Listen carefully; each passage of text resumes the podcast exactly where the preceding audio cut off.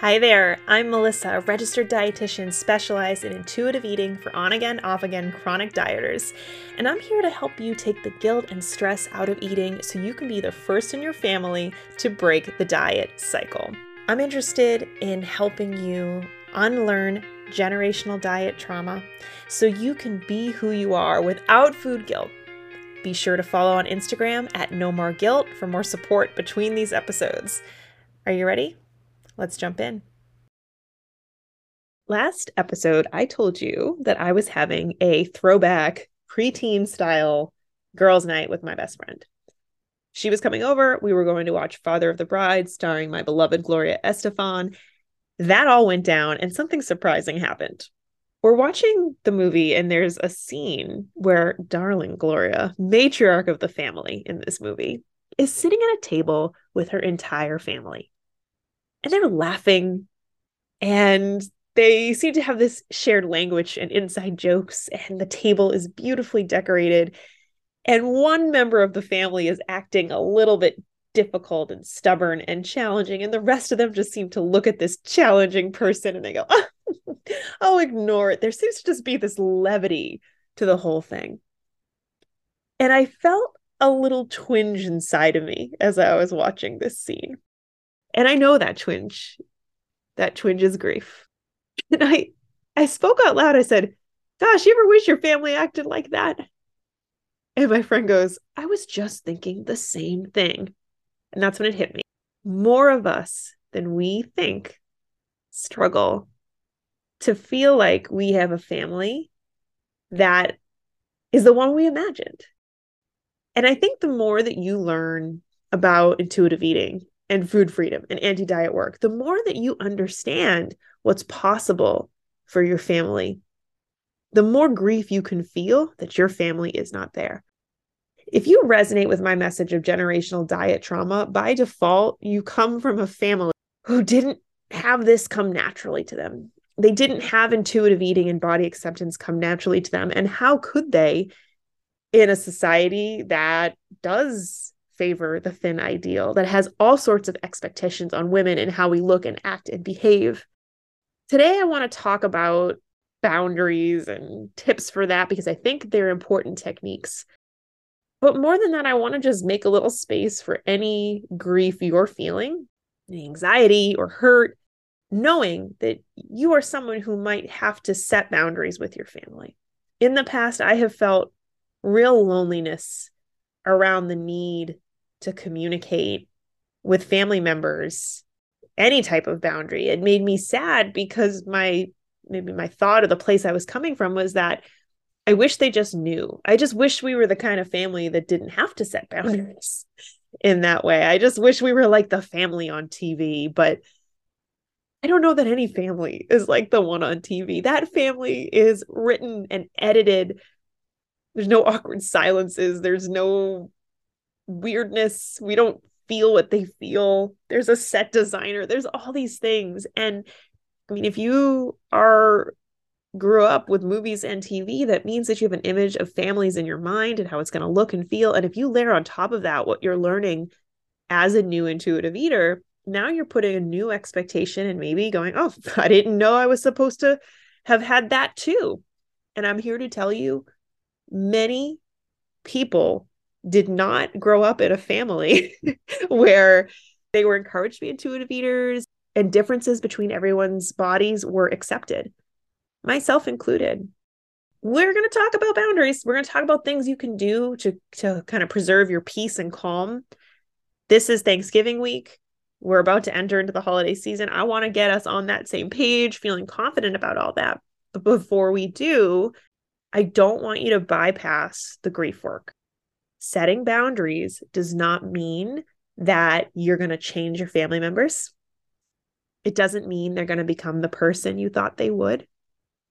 And it doesn't mean you're not going to feel sadness or anger or hurt about the history of generational diet trauma in your family or the ongoing generational diet trauma in your family. That's not what boundaries are for. Boundaries are about creating space because it's really healthy for you as an adult to have your own point of view on how you feed yourself and how you look at your body. It's healthy for you as an adult to differentiate your stuff from your moms, your aunties, your grandmas.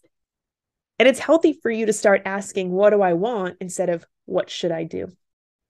I have a memory one Thanksgiving of sitting at the table and, you know, all the desserts are there. Actually, my mom is really funny. She's kind of a control freak about what foods are prepared. So she's going to make the whole meal.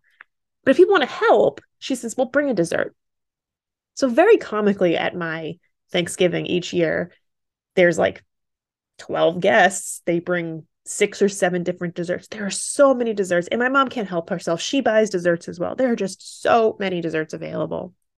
And it creates a condition where I notice everyone in my family getting very fearful and very anxious, and how my family copes with that fear and anxiety and guilt and shame around desserts as they start talking about it.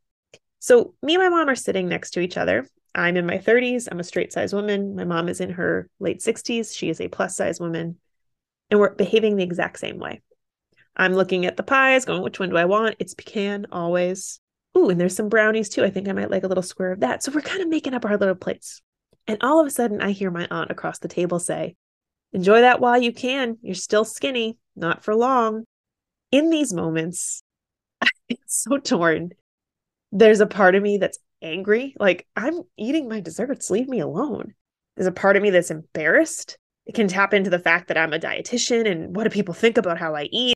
I can feel sad because I can see out of the corner of my eye my mom.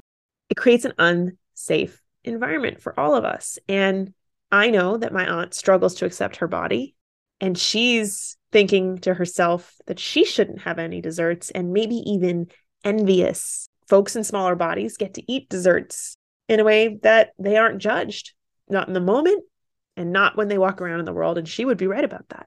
Clients I work with usually find this type of culture a little toxic to their ability to find food freedom. And that's why I'm a really big fan of you stepping back and figuring out what you want. My three step guide does give you this process, by the way. If you haven't downloaded it already, it gives you a process where you can step back, write out a future vision statement of what you want for your nutrition, your health, and your body image. And then it starts giving you tools to observe your thoughts, your feelings, your hunger, your fullness, because when you do that, when you know what you want and you start observing what's going on right now, your brain is much better at forming insights. And that's what we really want as intuitive eaters. We need to be able to form insights about our body cues and how we hope to feel and what choices link those two things together. We can't do that when we're in an environment of reaction to other people's stuff and we can't do that when we're living our lives in a way of pleasing everyone else around us or protecting ourselves from everyone else around us. I did a post on Instagram last week in my stories, and I think I also shared this in my newsletter for those of you who are on the newsletter. If you experience generational diet trauma, that means that there is some type of word, action, culture that hurts you emotionally, or it hurts you in that it disrupts your sense of safety in your ability to eat enough satisfying food. It might not feel like a big deal, but when someone threatens your emotional safety and your access to food on a regular basis, that is traumatizing.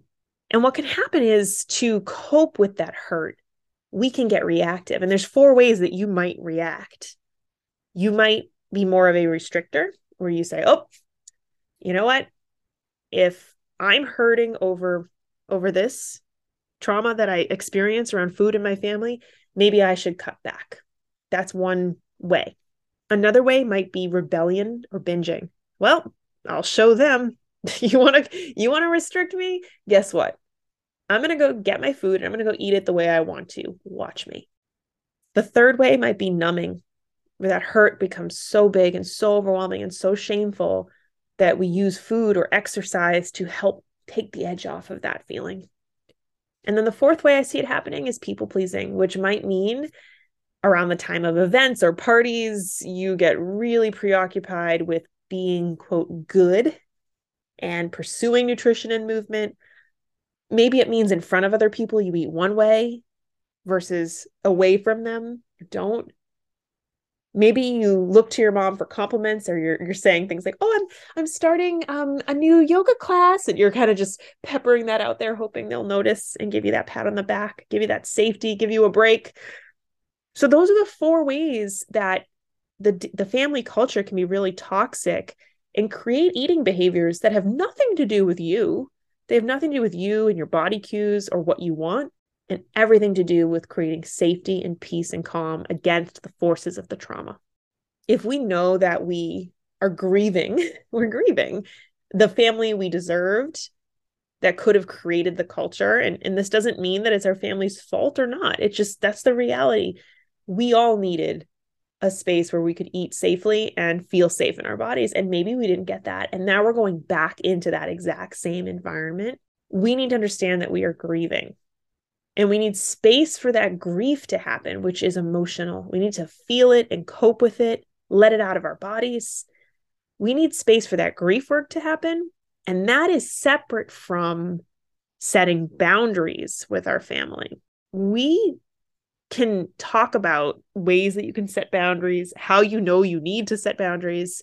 But one thing I want to encourage you to do this week and maybe every week leading up to New Year's is acknowledging any grief that you feel. So if you're feeling really sad about the fact that you need to set boundaries or you're feeling really lonely, like you're the only one, I've been through all those feelings before and I want to tell you you are not the only one and it is really a big capital F freaking bummer that you need to learn these skills. I wish that you didn't need to learn these skills. I wish that for myself, I you know, I'll say this for myself. I wish members of my family could just look at me and know what I need and just be that person to me, but that's not possible. And it doesn't mean that you're bad or broken or you did something wrong. And I like to tell that to you because personally for me, it has not been helpful for me to hear, oh, set a boundary like this because what my brain would do is say, oh, well, when I use the boundary, then I'll feel better and they'll change. No, that's not what boundaries are for we have to make space for these grief feelings in some way. And intuitive eating gives us skills for that. It's called coping with kindness. So if you notice, if you can acknowledge, like, yeah, I'm grieving the fact that my family is not necessarily a safe environment for my eating disorder recovery or my chronic dieting recovery or whatever you're calling your food freedom work.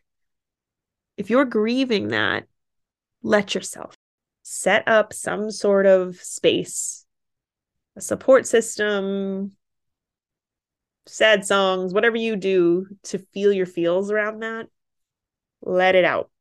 And what that's going to do for you is make you a little bit less reactive, a little less tender. It's going to bring the temperature down that inevitably, when diet talk or whatever it is that triggers you or activates you happens, you're going to be in a better place to do the boundaries that you hope to set the reality is is that without attention to changing it within your family the diet talk is going to remain normalized.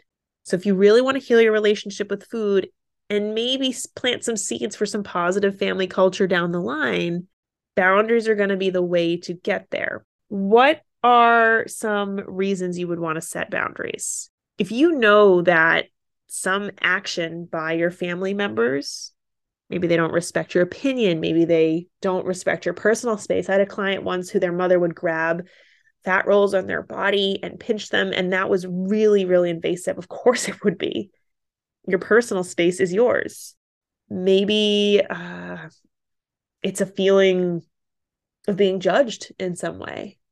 Whatever whatever activates you i want you to think about how it impacts you. So are you the kind of person who's likely to restrict are you likely to binge? Are you likely to numb? Are you likely to move into that people pleasing mode? Whatever it is, that's going to be your language of body disconnection. And when you're disconnected, that means you can't practice your intuitive eating. And that's what the, we're hoping our boundaries are going to do. They're going to create a space for you to practice intuitive eating, not to not hurt, because this might still bug you, and not to change them, because we can't do that not without their permission. So, if you're working on your intuitive eating skills, I want to give you four strategies you can use to help yourself create space, and stay connected. So the first one is changing the subject. Anytime you hear or observe or experience your trigger, you are allowed to change the subject. You do not need to acknowledge whatever is happening.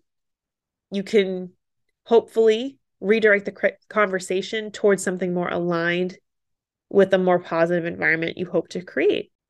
I like this technique for people in settings that don't really feel safe or appropriate to get into a deeper conversation. So let's say your cousin who you don't see very often, you're not that close with, says something diety. It might be the right move to say nothing and ask, You've been watching The Crown on Netflix lately?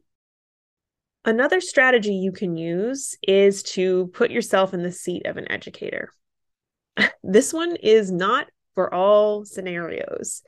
Educating does not mean that someone's going to want to or accept what you have to say. I can tell you that from years of being on Instagram doing what I do. And setting up some expectations here.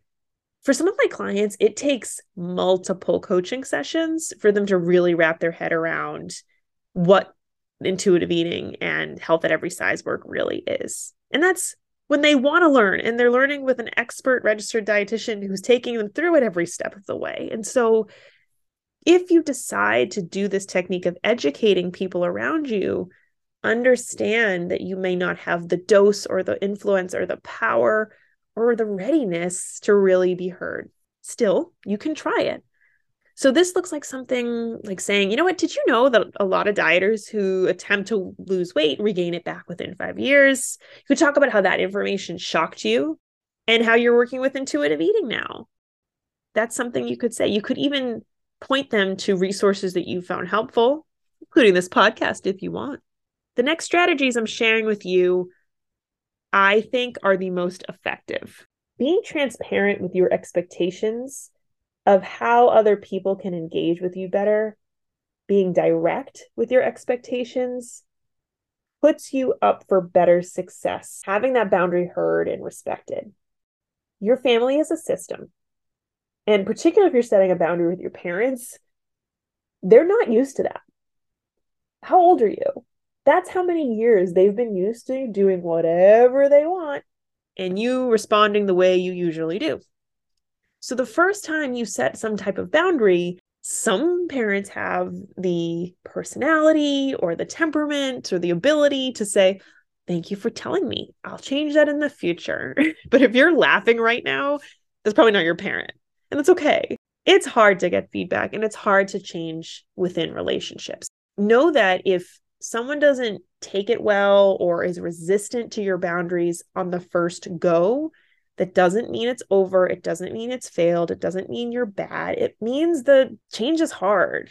You have to figure out for yourself what is the amount of repetition that you want to engage with here.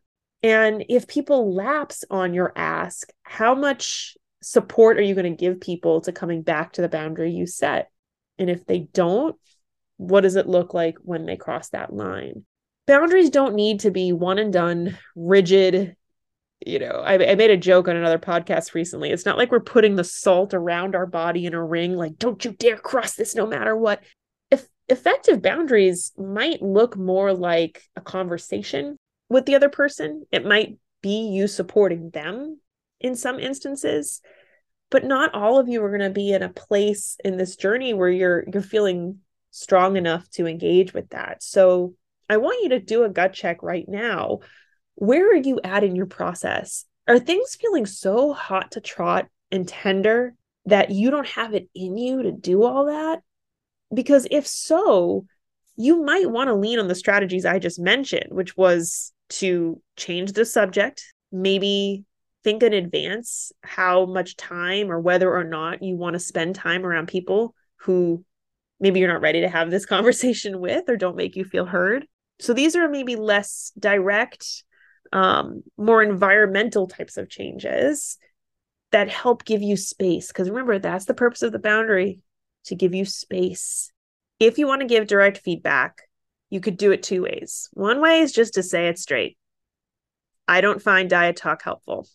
Can we avoid this topic in the future? Don't talk about my weight in front of me. Thank you. It could be simple and straight.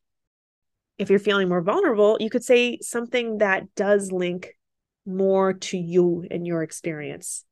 I used to diet, really wasn't working. I had a super disordered relationship with food, and I'm learning every day what types of things are helpful for me in recovering from all of that. Can I count on you to support me in the following ways? And those ways are up to you. Not all families are going to accept your vulnerability with compassion. Be ready to cope and move forward in the way that protects your food freedoms. A lot of times, people are going to repeat harmful diet talk and triggers that they themselves endured growing up. So, if you suspect someone in your life wants to evolve with you, find those people and lean on them. And for the people who don't want to, that's where these boundaries are going to become incredibly useful tools for you over the holidays and beyond. This is so personal and tailored, and it really depends on you and your intuitive eating work. So, I want to remind you that if you need support in any time, right now the doors are open for the Gentle Nutrition Intensive for those of you on the wait list. So, if you have that offer in hand, you are welcome to join us through Black Friday. Otherwise, I'm here to talk through any of this stuff through my one to one coaching program. And the beauty of the work is that we use our time to help you connect with yourself, your body cues, your values, so that when you're around people who are stuck in generational diet trauma, they have a lot less power to trigger you because you feel so confident in what you are doing. It doesn't really matter what they think and feel. So, in the meanwhile, I want you to use boundaries as a tool to create space for you to get clear in your own values, to build up your intuitive eating skills, and let some of these parts of you that are hurting to heal a little bit more. Remember that boundaries are important this holiday season, but they are not going to change your family members and they are not going to make this less hurtful. They're going to give you space from that hurt so that you can connect with your body and practice intuitive eating. You are not alone in the work that you are doing out there. I am doing the same. And I just so glad that we have this time on the podcast to just level set on what it's like truly to be inside of a family who's stuck in generational diet trauma. You can DM me on Instagram. Let me know how it went for you on Thanksgiving. Otherwise, we'll be back next week with more interviews Next week, we have an interview from a past client. I'm so excited to share her story with you. I hope you have a great Thanksgiving, no matter what your family looks like, chosen, biological, or maybe you're spending Thanksgiving all on your own.